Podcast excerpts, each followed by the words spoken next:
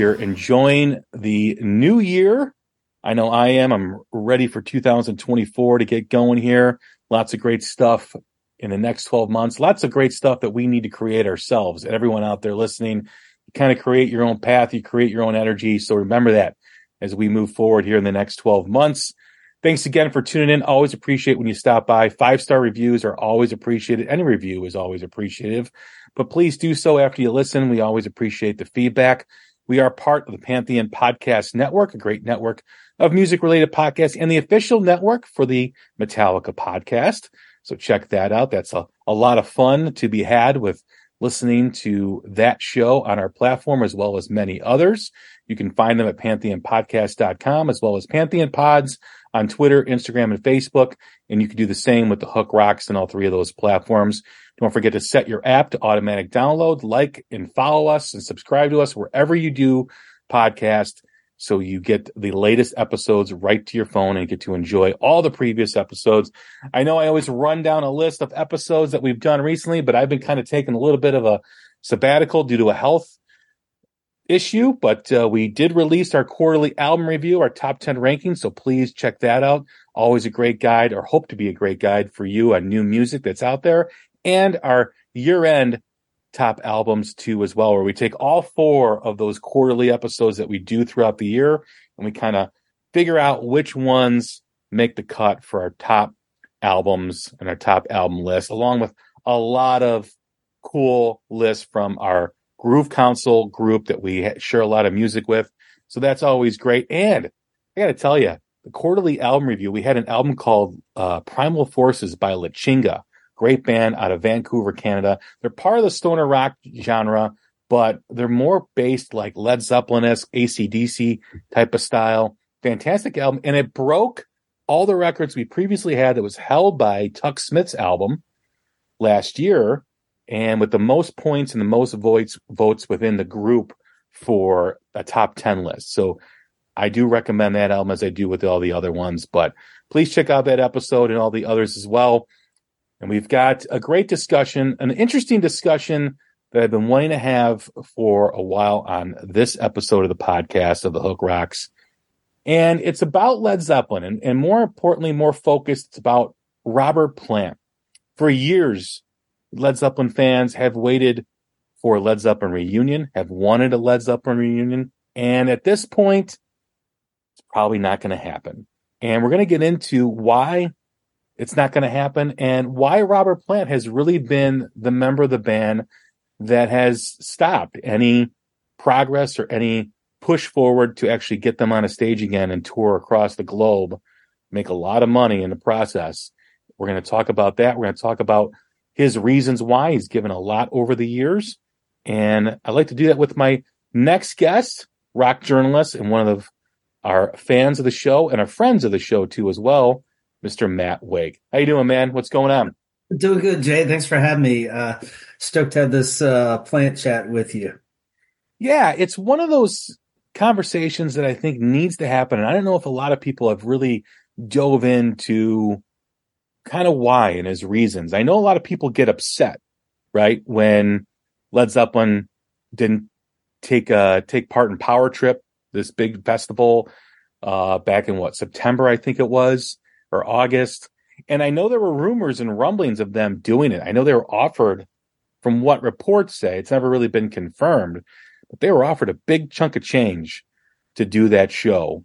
And once again, Robert Plant, with the dismay of Jimmy Page, uh, refused to do it or doesn't want to do it, does not has no interest in doing it. And I think it's it's really important to have that discussion as to why we'll never see a Led Zeppelin reunion and why we never have t- to begin with. as far as Zeppelin goes, and you know, they're arguably the biggest band in rock history. You could say the Beatles, you could say the Stones, you could say Zeppelin, but it really kind of revolves around those three, depending on what your music tastes are. They ended in 1979. 1980 was the last show in Germany uh, before the passing of John Bonham. And they all went their separate ways. John Paul Jones, as we know, did a lot behind the scenes with production. Um, I did that project with Dave Grohl a few years back, uh, which was really cool to see. Uh, did a lot of video production too, as well as Jimmy Page went and did his own thing, did the firm. He also did his solo stuff, did some things with the Black Crowes and Robert Plant, you know, from the Honeydrippers to his solo stuff to now with Alison Krauss has kind of carved his path as well. But the lingering question has always been when are they going to reunite? When are they going to get back on stage for all those legions of fans who never heard them uh, live, never seen them live? They're argu- arguably better or more popular than they were during their heyday in present day. I watched an interview with House of Strombo probably about four or five years ago, a really good Canadian journalist too as well, who's had a lot of artists on his show. And Pay, Plant talked about the Page Plant shows that they did or the tours they did for the No Quarter MTV Live album. Then they did Walking into Clarksdale, I think the name of the album was. And there was a moment while he was on the second tour with the album, Walking into Clarksdale, where he had this epiphany, you want to call it, or just this thought that he didn't need this anymore. He didn't need these big crowds to really satisfy his needs as an artist anymore. He didn't need to play in front of 50,000, 100,000 people. He was kind of over it. This was the golden guy, the guy that, man, him and Freddie Mercury kind of defined the frontman, probably Mick Jagger too as well, those three in the 70s. And after that, he walked away from the Page plant music and the shows and kind of did his own direction, went back to his solo stuff, got into the bluegrass music with Alison Krauss. And here we are now. He's in his 70s. God, it's been almost 30 or 45 years. Has it been 45 years since um since they last played? Maybe maybe it was yeah, almost 45 years I think since they last played. And they did the 2007 um, thing for uh Ertegun with yeah. Jason. Yeah, with Jason. It's been well, yeah, it's been since the original lineup played, which has been 45 years. And then they did the tour the show in 2007 or 2008 um that they recorded and released that live album. So you being a Zeppelin fan, where do you stand on this? Where do you stand on Plant's feelings of reuniting and the fact that we will never get a Led Zeppelin reunion tour ever again? Um, I think it's a case of Plant, you know, from uh, when he started his solo uh, um, career after Zeppelin. I know he did a couple of singles before Zeppelin, but in reality, when he started his post uh, Zeppelin solo career, he had hits, man. Uh, Big Log, In the Mood, um, Little by Little, he had hits. So Robert Plant had a solo career with like and with hits, you know, a successful solo career. And I as much as I love Jimmy Page's guitar playing, my favorite guitar player ever, uh his the way he bends a string t- hits my heart and soul and memory like nobody else does. But, you know, I love Outrider. It's fun, but it's, you know, he hasn't had really a solo career. So I think Page Plant from an outsider's perspective, I think it was a chance for them to get to know each other again, for Robert to give Jimmy a victory lap in big rooms, in a lot of big rooms. Uh, you know, but at the same time, uh, you know, it's way easier to sing that high style over acoustic, less loud bands. And, you know, with Jimmy Page, you know, he's a great acoustic guy, but all, the main oomph are those big riffs, the Marshall amp, cranked the Les Paul. So it makes it makes all the sense in the world for Robert to do this, and all and I use this all the time. There's not a lot of slam dunk contests for 70 year old former NBA stars and singing that high hard style over a loud band, pounding drummer and bass, and you know stacks of Marshalls. It's not. It's a young man's game unless you're Steven Tyler or Sammy Hagar, and that's about it. You know. Yeah. Um, do I wish? It's frustrating though because Jay. I mean, these guys do their best music together, no question, no question. But I guess the other. The other question would be: Have they done all they can do together? I don't think so. You know, uh, because I liked the solo song, the new couple of new tracks on the uh, No Quarter, and I thought there's some good stuff in uh, walking into Clarksdale, but I think the producer should have pushed. And here I am giving Robert Plant vocal notes, but I think there could have been better vocal takes on that album. Uh, but uh, I mean, he's Robert Plant. He seems he played here where I live in Huntsville, Alabama. At the there's a real cool new amphitheater here called the Orion that a lot of cool people are coming here to play. Like, uh, um, and one of them was Robert Plant and Alison Krauss this year. And, you know, it wasn't a loud band. He sounded good. I mean, he sounded like the best version of however old Robert Plant he is. You know, of course, the highlights were when they did a Zeppelin, couple of Zeppelin songs, and you know, he starts sque- squeezing the lemon a little bit, you know, and being, you know, Robert Plant. And, um, but you know, I do. I wish he would do. I would love it if if he if he's not going to work with Jimmy anymore. I would love him to do a bluesy, you know, rocking album again. Even you know, have the guitar player play through a a, a small Fender amp instead of a big Marshall one. But uh, um, and my other thing is like I like Alison Krauss, and they've done some interesting things, and they've won Grammys and had success, and it's a good show. But I saw a clip the other night, Jay, of Plant singing with Sheryl Crow, and I was like, what a better fit that would have been. I mean, she's a rock and roller too, but you know, at the same time, he got to go down this new road, like you were talking about with the bluegrass and stuff like that. But I think Robert, you know, he's, uh, some people always want, uh, they're looking for the new, the new path over the next hill. And I think that's, I think that's Robert Plant and he seems pretty damn happy. I think that's the most important thing that you say. He seems happy, right?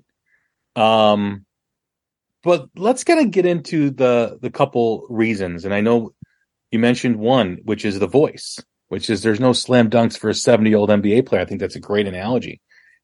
I think Plant knows his legacy, and I don't think Plant wants to do anything to harm that. Right? Paul McCartney, Mick Jagger, little different in vocal range, right? Paul McCartney still you know, obviously not with the Beatles, but still touring with the same type of Beatles esque type of music. Mick Jagger, I mean, the Stones just released a new album about a month ago. They don't really have the high notes or the range that they need to do to really wear and tear on the voice as Plant would do if he was now touring and Plant has done over the years. I mean, from 18 years old, there's people that think he blew his voice out during the first tour of Led Zeppelin, you know, the first debut album. But his voice, he was, I mean, look at some of the old video footage. I mean, just look at Song Remains the Same when he comes in and Since I've Been Loving You and that high break at the end of Since I've Been Loving You. I mean, that's a lot of stress. And he, that wasn't just one night he did that for that mm-hmm. show. That was every night. So, of course, the youth was on his side back then. And I don't know what kind of care he took of his vocals. A lot of guys in that era didn't. Um, and with his range and how high he would get, I imagine it was probably tenfold of, of the damage he was slowly doing to his vocal range. And we really started to see that after Zeppelin as he went into the Honeydrippers and he went in his solo career. I was a big fan of Manic Nirvana and Fate of Nations, which were two great solo albums. Very cool. But I will say you know, we talked about Page. Page had the firm, which was, I think, them trying to be Led Zeppelin. And then, of course, he did the Black Crow stuff at Outrider, where he was trying to make the same music as what Zeppelin did. But Plant, if you know, if you listen to his solo stuff, I think even if Zeppelin was still around, the progression of his music was what Zeppelin would have been had they stayed around. They weren't always going to do the physical graffitis and the, you know, the, the Achilles last stand on presence and in, you know, in the evening and in through the outdoor, all that stuff that was coming later on in their career. They were moving, they were always evolving with different types of beats, different types of, of melodies and arrangements. So I think if anyone, Plant really extended that evolution, whereas Plant kind of stayed in that box afterwards. And I think, well, I think you hit a couple of really big things there. Um, I think Robert Plant is satisfied by his Zeppelin trip and his trip in general as a musician. And now he's just making himself happy, trying on different things for size, uh, being curious, still learning you know, learning how to sing that harmony stuff with bluegrass with Zeppelin, you know, that wasn't harmony vocals. If he did it, he did it with himself with delay on the live shows or in the studio uh, overdubbing. But like, um, and the, uh, the firm, I, I do like those records. Um, I might like the second one a little more, but I would say it's like Lead Company you know, with Paul singing, uh, Paul Rodgers singing, uh, I mean, he has such a signature sound, and yes. by that time it was smoother than it was kind of the howl of like when he was with Free and All Right Now and all that, like you know, twirling the mic stand as a teenage singer for free. But like, I think, um, I, I don't think they super groups, man, like they often do not like, okay, this is a little tangent. I'll bring us back. A lot of times these super groups, they, the bands that they came from, like Led Zeppelin or Guns N' Roses, where the sum was greater than the parts. Super groups, though, more than often than not, I think the sum is not greater than the parts. Velvet Revolver had some good singers. They were good live when Weiland was on his game, but I couldn't say that they were a sum greater than their parts. The firm, you had the, I mean, Chris Slade's good enough to play drums in ACDC. Uh, um, Franklin's a hell of a, a bass player, and Paul Rodgers and Jimmy Page arguably always in the conversation for the best at what they do within rock, but it didn't it, it didn't have that chemistry that blows just makes it flame like Zeppelin did. Um, uh, I think, you know, I think Robert Robert Plant's always been. Uh, I've got another little theory on this too. Jimmy Page has two ex-wives. Robert Plant has one ex-wife.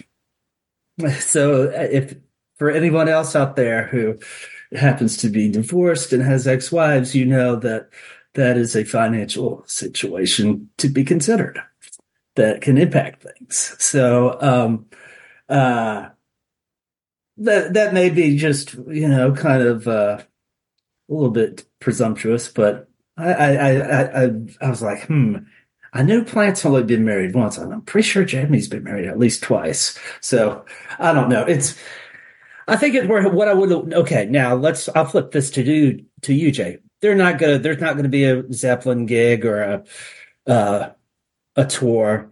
Uh, the only thing I could see is if like uh, if one of them had a terminal illness and they wanted to, and they didn't tell anybody. They're just we're going to play one more time, and then after the show they t- say, you know, hey, it t- turns out X or Y member, surviving member of Zeppelin, has a terminal illness, and that's why they did the show. But what I would I would love for for Page to do because Plants because he's a singer, he's kind of can steers on boat, right? And Jimmy, since he's never really been a singer, uh, he kind of needs someone to co-pilot You know, he needs Chewbacca with his Han Solo. And uh I would love for Jimmy to do a run of shows that he would rehearse for. And uh and I don't know, not with the Black Crowes because I think they're he's done that and those guys are trying to they're at a key part right now of are they going to be able to be, you know, at a certain level of a legacy band or a little lower level of a legacy band, so to speak. But I would love to see him put together a small kick ass band, play a set like he did like on the Outrider tour with, you know, just highlights from all his stuff, you know, Pepper and some oh Coverdale Page. Forgot to mention that. Fucking great album, but the wrong time for it. 1993 or whatever it was was the wrong time for for anybody to make music with one a great vocalist, but David Coverdale, because that was like kill the hair guys, kill the hair guys, kill the hair guys. And you listen back to that album, it's fucking great. It had a terrible album cover. You know, the like street sign Merge. merging. Yeah. Yeah.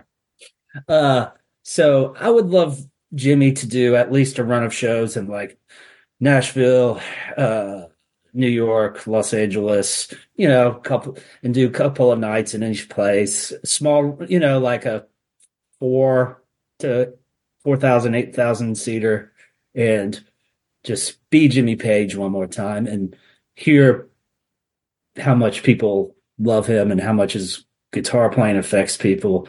Uh, so that's I think that's the best case scenario. But Jimmy's getting up there, and I think also, you know, you know, the, uh, maybe he just doesn't want to mess with any of the nonsense that might come from uh, ultra rock star of the '70s coming back during this era that we're in, where people are out to take people down, and you know, all kinds of. You can figure out what I'm talking about if you know. Yeah. Yeah. But um, so, uh, but maybe he just doesn't want to, and maybe he's happy. You know, uh, he's been with the same woman for a while. He's, you know, like you said, Zeppelin's as big as ever, or if not bigger. Uh, but I would love to see Page to at least a run of shows with a small kick-ass band, no other guitar player. you know, like let him be. And, and if Jimmy Page is rehearsed and comfortable, he can still deliver. Absolutely. I'd love to see him at the Ryman. That'd be great. You know? Oh, that would be nuts. Yeah. I think Plant also knows that in the day and age that we live in, there's going to be footage of him on this tour. People are going to be critical of his voice. He knows that there's going to be social media postings about, oh, Plant was great once in the day. We just can't handle it now. And I think Plant wants you to know those 1975 live videos or that live music because that's what that's what Zeppelin was, and he knows he can't deliver that anymore. It just he just can't.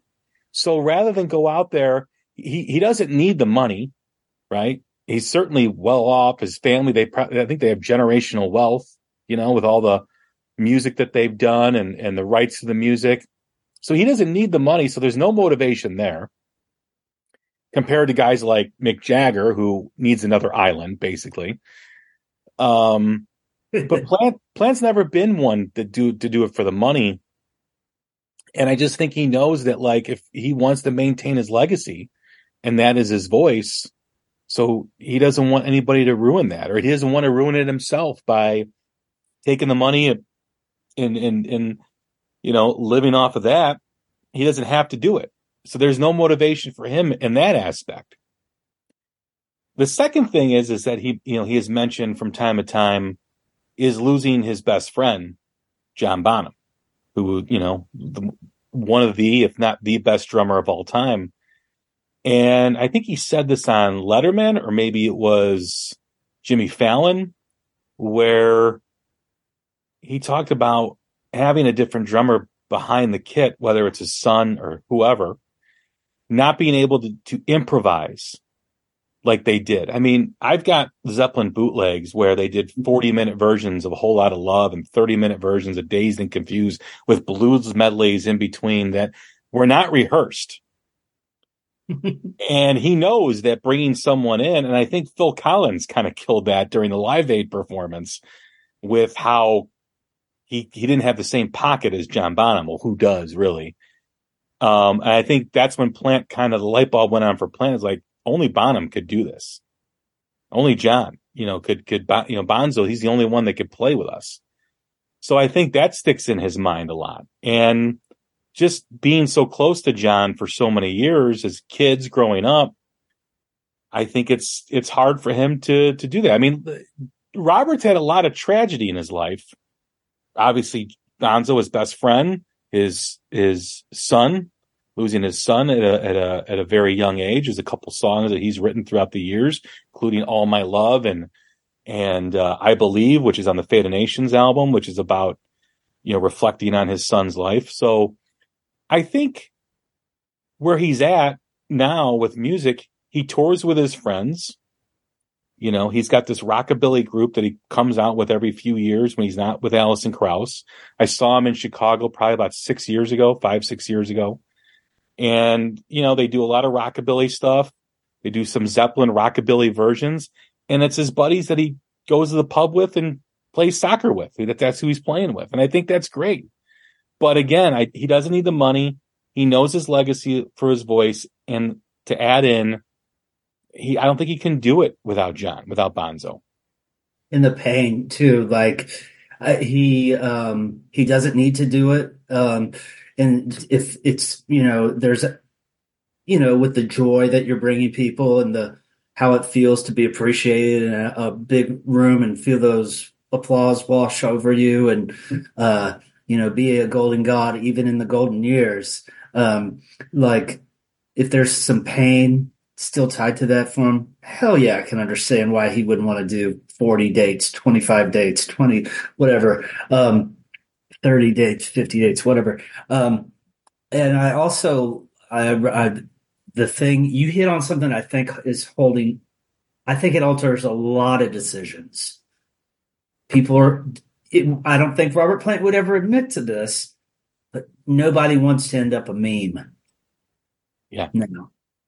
You know, that everybody can use you as an example to dunk on everybody else or as a visual signifier of something sucking or go not as good as it used to be, you know, like, you know, think of, you know, all the, fat Axl you know, kind of things. Like people, and you know, of course, the people doing that aren't exactly supermodels, you know, right. like. But um, I think I think yeah, people are afraid of ending up being a meme. Even probably Robert Plant, like you said, and um, uh, yeah. So uh, I mean, and Fate of Nations, God, that's a good album. I love that album. Twenty Palms, I believe that the cover version if I were a carpenter, great. And he, you know, and you mentioned him singing rockabilly. That's always been a big root of his Robert Plantness, you know, that swagger and uh, kind of uh, bravado that he has brought from that and the blues and all that stuff. But God, Fate of Nations, Manic Nirvana.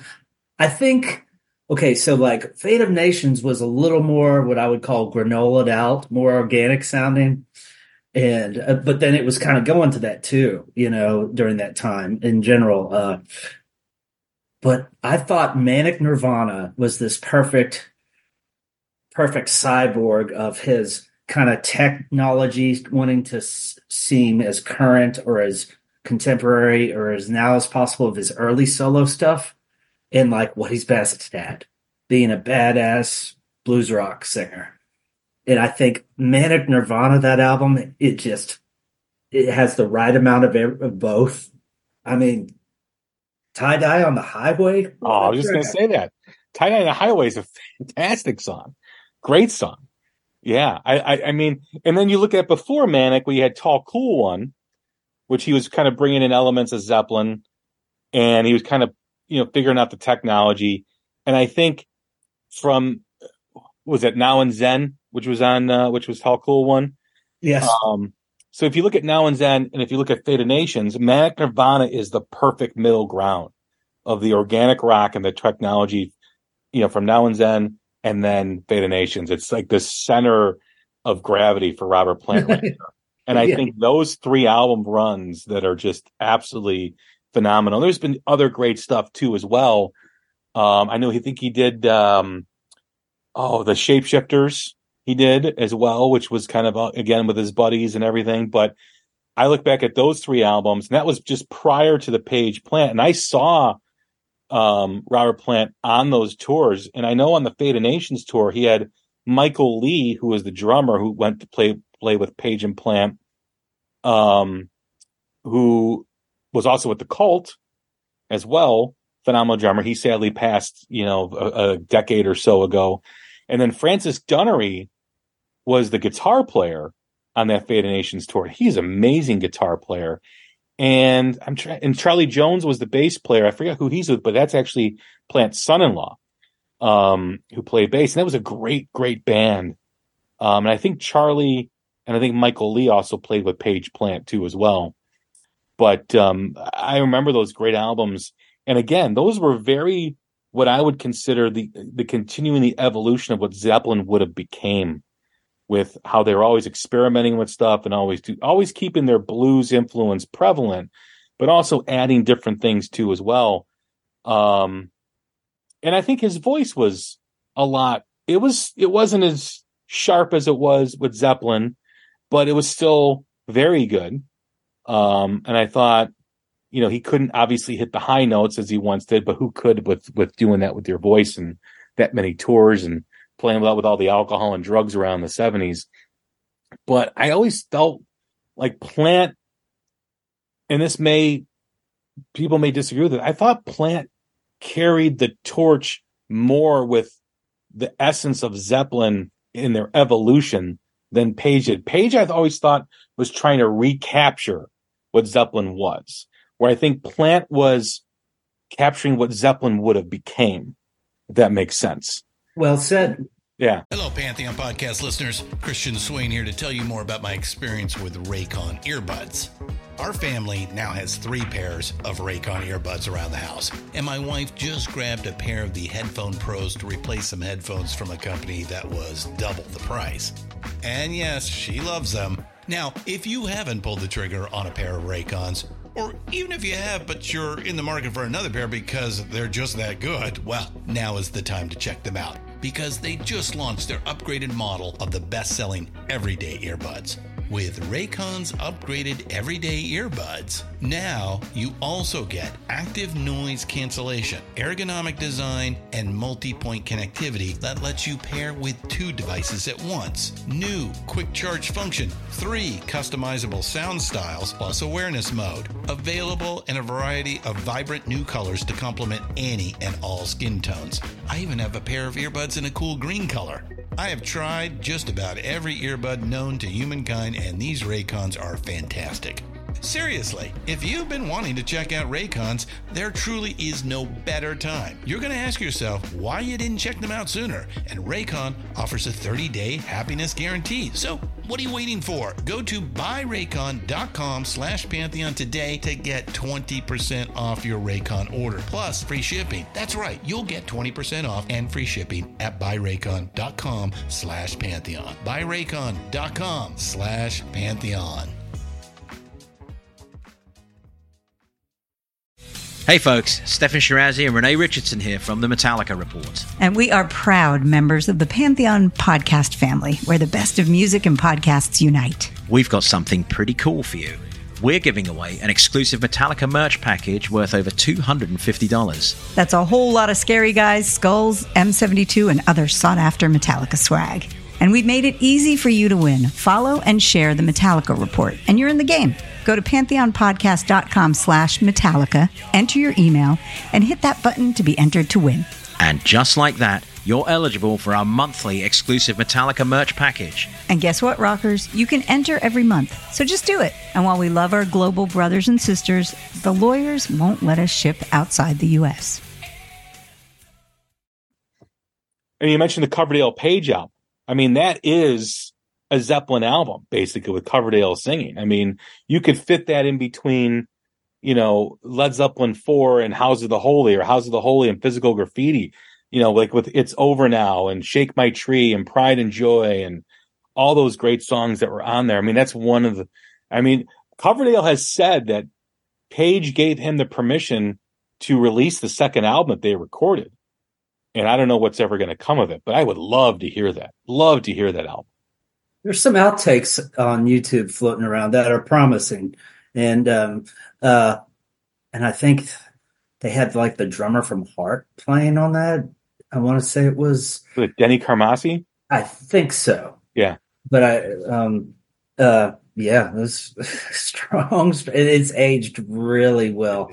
And I think, you know, like also by the time of Fate of Nations, I think Pro- Robert Plant had probably had enough of all these kids pretending they were Robert Plant or nicking from his game, maybe some people that weren't kids, uh, you know, rock singers. And and he had done enough exploring in the early, you know, his first uh section of his solo career, trying new stuff, establishing a solo fingerprint, thumbprint, uh, that he was like, okay, people, you guys pay money to see these people pretend to be me. They can't be Robert Plant better than I can. I'm going to show these guys how it's effing done. Absolutely. And even carry that through with the Page and Plant stuff. I think he was in a different headspace back then, coming off those album, that, that three album run. And Page approached him. He, I think him and it's always been known that him and Coverdale were not on the best terms, either Plant and Coverdale. And I think that annoyed him a bit as well. So I think it was the right time for it. And I think he did it. And I think that walking the Clarksdale tour was the last time he was really motivated to actually do it. There was also another moment that not a lot of people talk about that I, I think it, I don't know if it was before Fate of Nations and before Coverdale Page or after just before the Page plant, but there was a performance at Knebworth. Yes. Yes. In, in, in the early nineties, early to mid nineties, where they did "Wearing and Tearing," which was on Blazing. the album and just killed it. Just Blazing. killed it.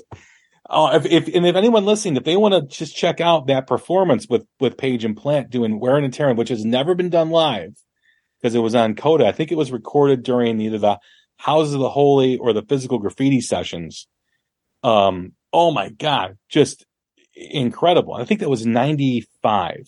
I want to say ninety four, maybe, but yeah, that I think that was another leap into that Page Plant because nothing had been re- you know announced yet. And the reaction at Knebworth, this was the same uh, day where I've never seen anything like it. Paul McCartney did "Hey Jude," and there was like a hundred thousand plus people singing, you know, the the the chorus to "Hey Jude," which I just I was mesmerized being in my late teens, early twenties back then.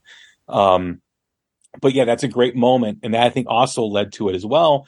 But I think, as we touched on in the beginning, after that, during that walking the Clarksdale tour, I think Plant fell out of that headspace. I think having those crowds again and playing with these big barns and these big rooms like they were doing, I don't think it gave him the artistic satisfaction that maybe he thought it was going to give him. I think he kind of began to look at it or be bored with it. Um, because ever since then, he's never done that. Plant could play bigger rooms if he really wanted to. But I just don't think he he cares to do so.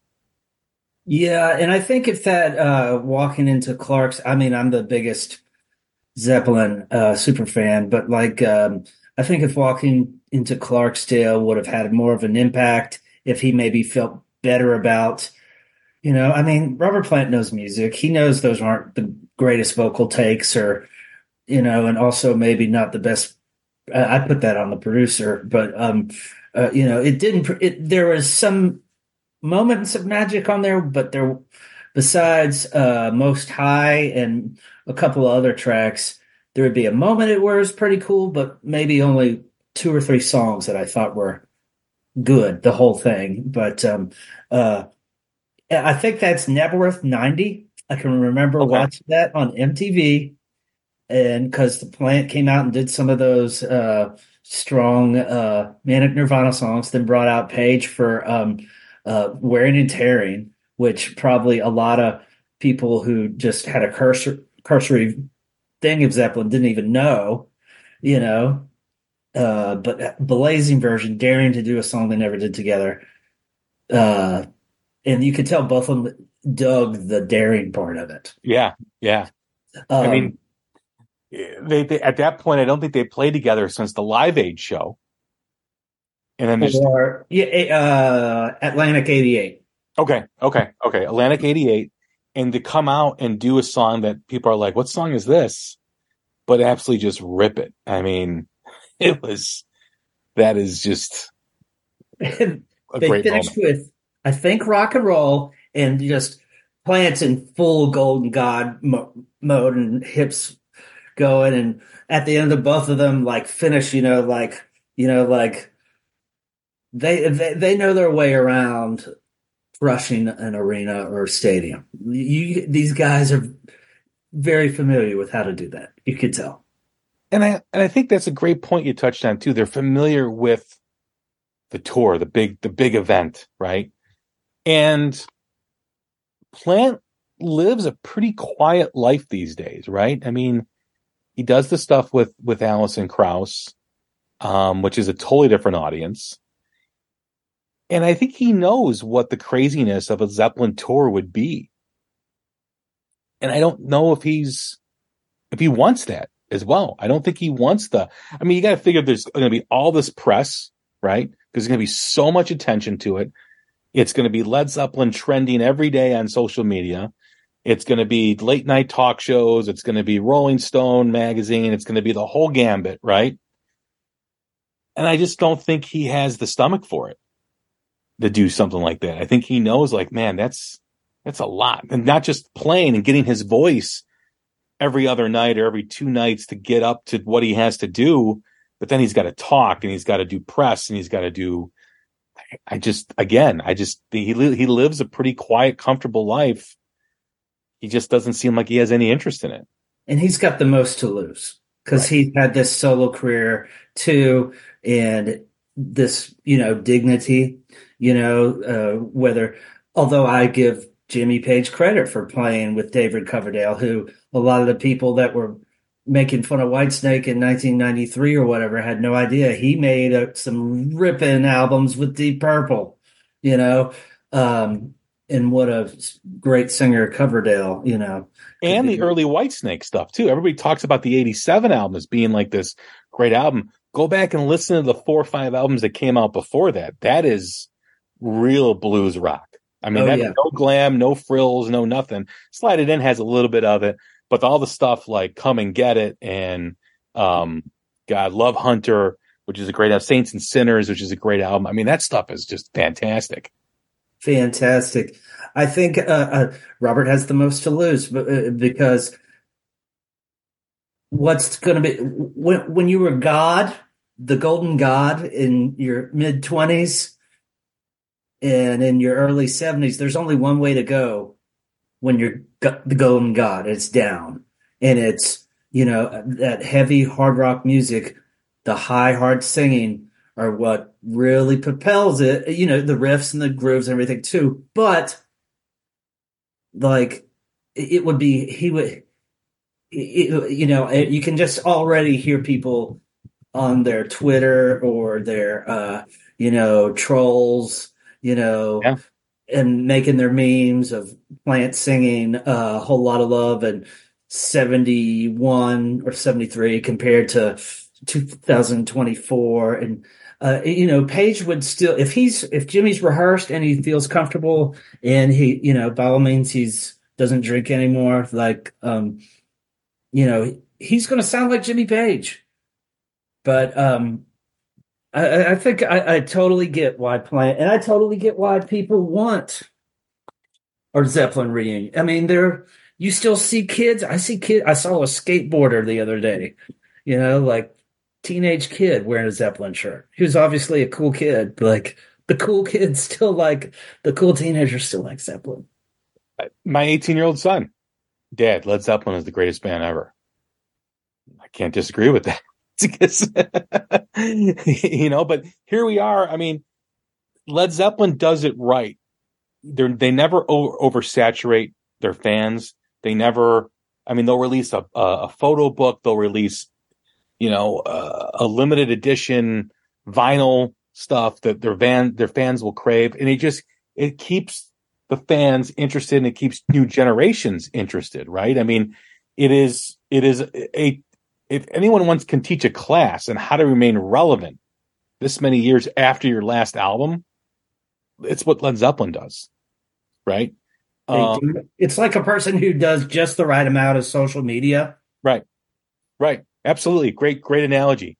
And, you know, they released their box set anniversary editions. They release live albums. I've never heard concerts before. Every couple years, they come out with something different and it's the right amount and they just keep it pushing. So generations that were after us and the generation that's after them still love Led Zeppelin.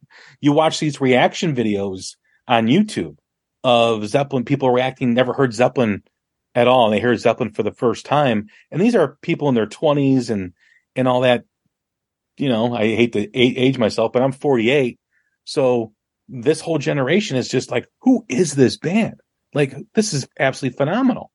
So when they hear this stuff and they fall in love with it because the music is timeless and everything, that's what Plant wants to maintain, right? He wants you to keep interested in that way because he knows he doesn't want to be, like you said, Axl Rose and how people on social media who are just, some people are just cruel, you know, fat Axl or watching the Vince Neil videos, you know, from Motley Crue. Um, he doesn't want to become that. He doesn't want to become a circus act. And I think he's smart for doing that. And I think you have the fact that he doesn't need the money. He knows what his legacy is and he wants to maintain it. He knows what the band's legacy is too, more importantly. And he also is missing his friend. And he also likes the quiet, comfortable life with Alison Krauss playing bluegrass. I forget who it was who told me this story that's gonna uh, it's gonna it's gonna drive me nuts who told me this. I think it was the they were at the bluebird. Alison krauss was at the bluebird and plant was playing behind her. And no one knew that that was robert plant in the audience. And robert plant like undid his hair and i think they started doing like like black dog or a zeppelin tune. And everybody kind of looked up and like oh my God, that's Robert Plant. They couldn't believe it. But that's what he wants. He wants to be unassuming. He wants to have that where he can come and do things without people making a big deal out of it. And I also think this is another thing too, is that the same people that are on social media making YouTube videos about it or whatever, saying how selfish Plant is and how Zeppelin needs to reunite for this generation are the same people, if they did, would make videos and podcast about how bad plant sounds. You know, he's not like the plant. Yeah. Right, right. You know, it's almost like the the animal waiting for the cub to come out of the nest, you know, and then, you know, wanting the animal to come, a little cub to come out and then eating the cub and then saying, Oh, it wasn't that good, you know? So it's just, it's a, it's kind of a, a catch 22 when it comes to that. But I think plants just above it all. And I think at the end of the day, He's a very smart man. He's been able to maintain his legacy this long by being smart. And I love the fact that you brought up he doesn't want to be a meme. He doesn't want to have a looping reel on Instagram of just him not sounding like he did in 1973, 1975, 1968, 69, whatever. I I want to touch on you mentioned that Robert Plant is a smart man. By all, if you read any of his interviews, listen to him, it's obvious, very smart guy. And I think he also realizes trying new stuff, moving forward. I think it keeps him young. He's still a pretty, he's a pretty young. I mean, he's not like running around with his shirt unbuttoned anymore at age 70 something or whatever, but like, uh, I think he's pretty young and got a sparkle in his eye. And I think, uh, part of that intelligence is he knows this there are two roads that you can go by, but this is the one that Robert Plant should take right now. Very, very poignant uh, way to end this conversation. I think, you know, I, I think as Zeppelin fans, I'm a huge Zeppelin fan, a Zeppelin fanatic.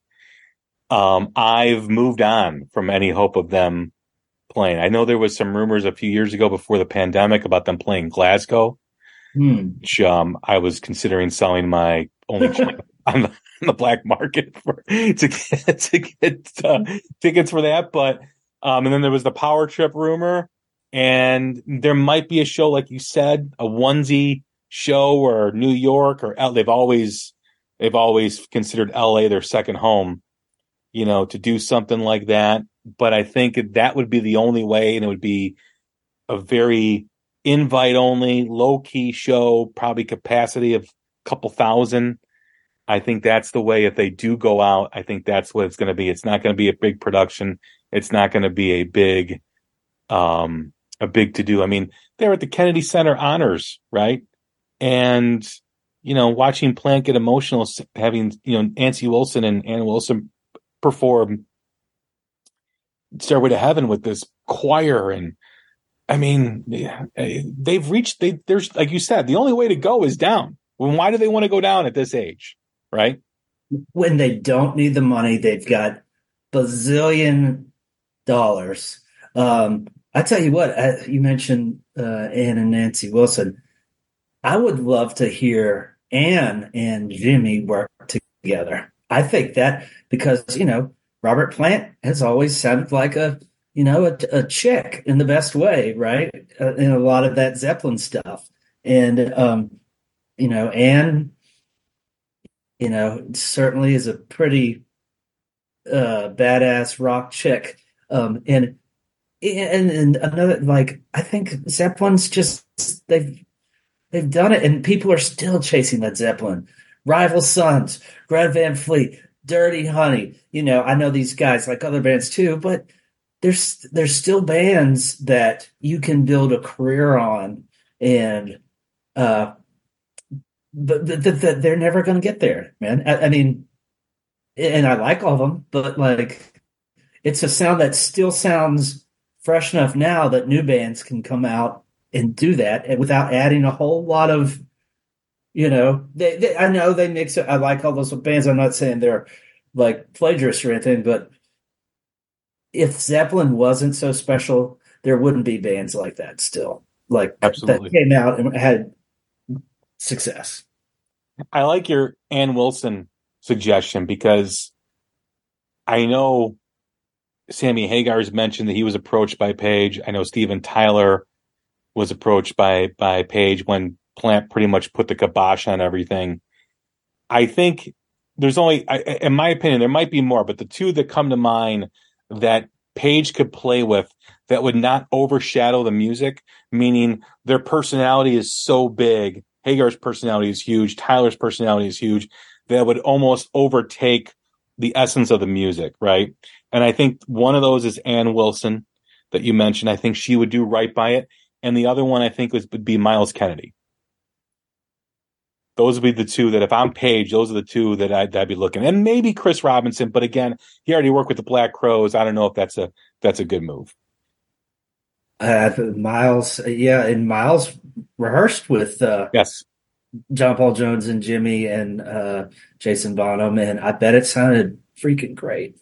Yeah, those would be the two. Like you said, if Page put together a, bl- a band, I would want those two to be the, the one of those two to be the singers. I think, I think that would be something that you know could fill not a big arena, but a nice size room, you know, of you know five to ten thousand, and it'd be absolutely awesome.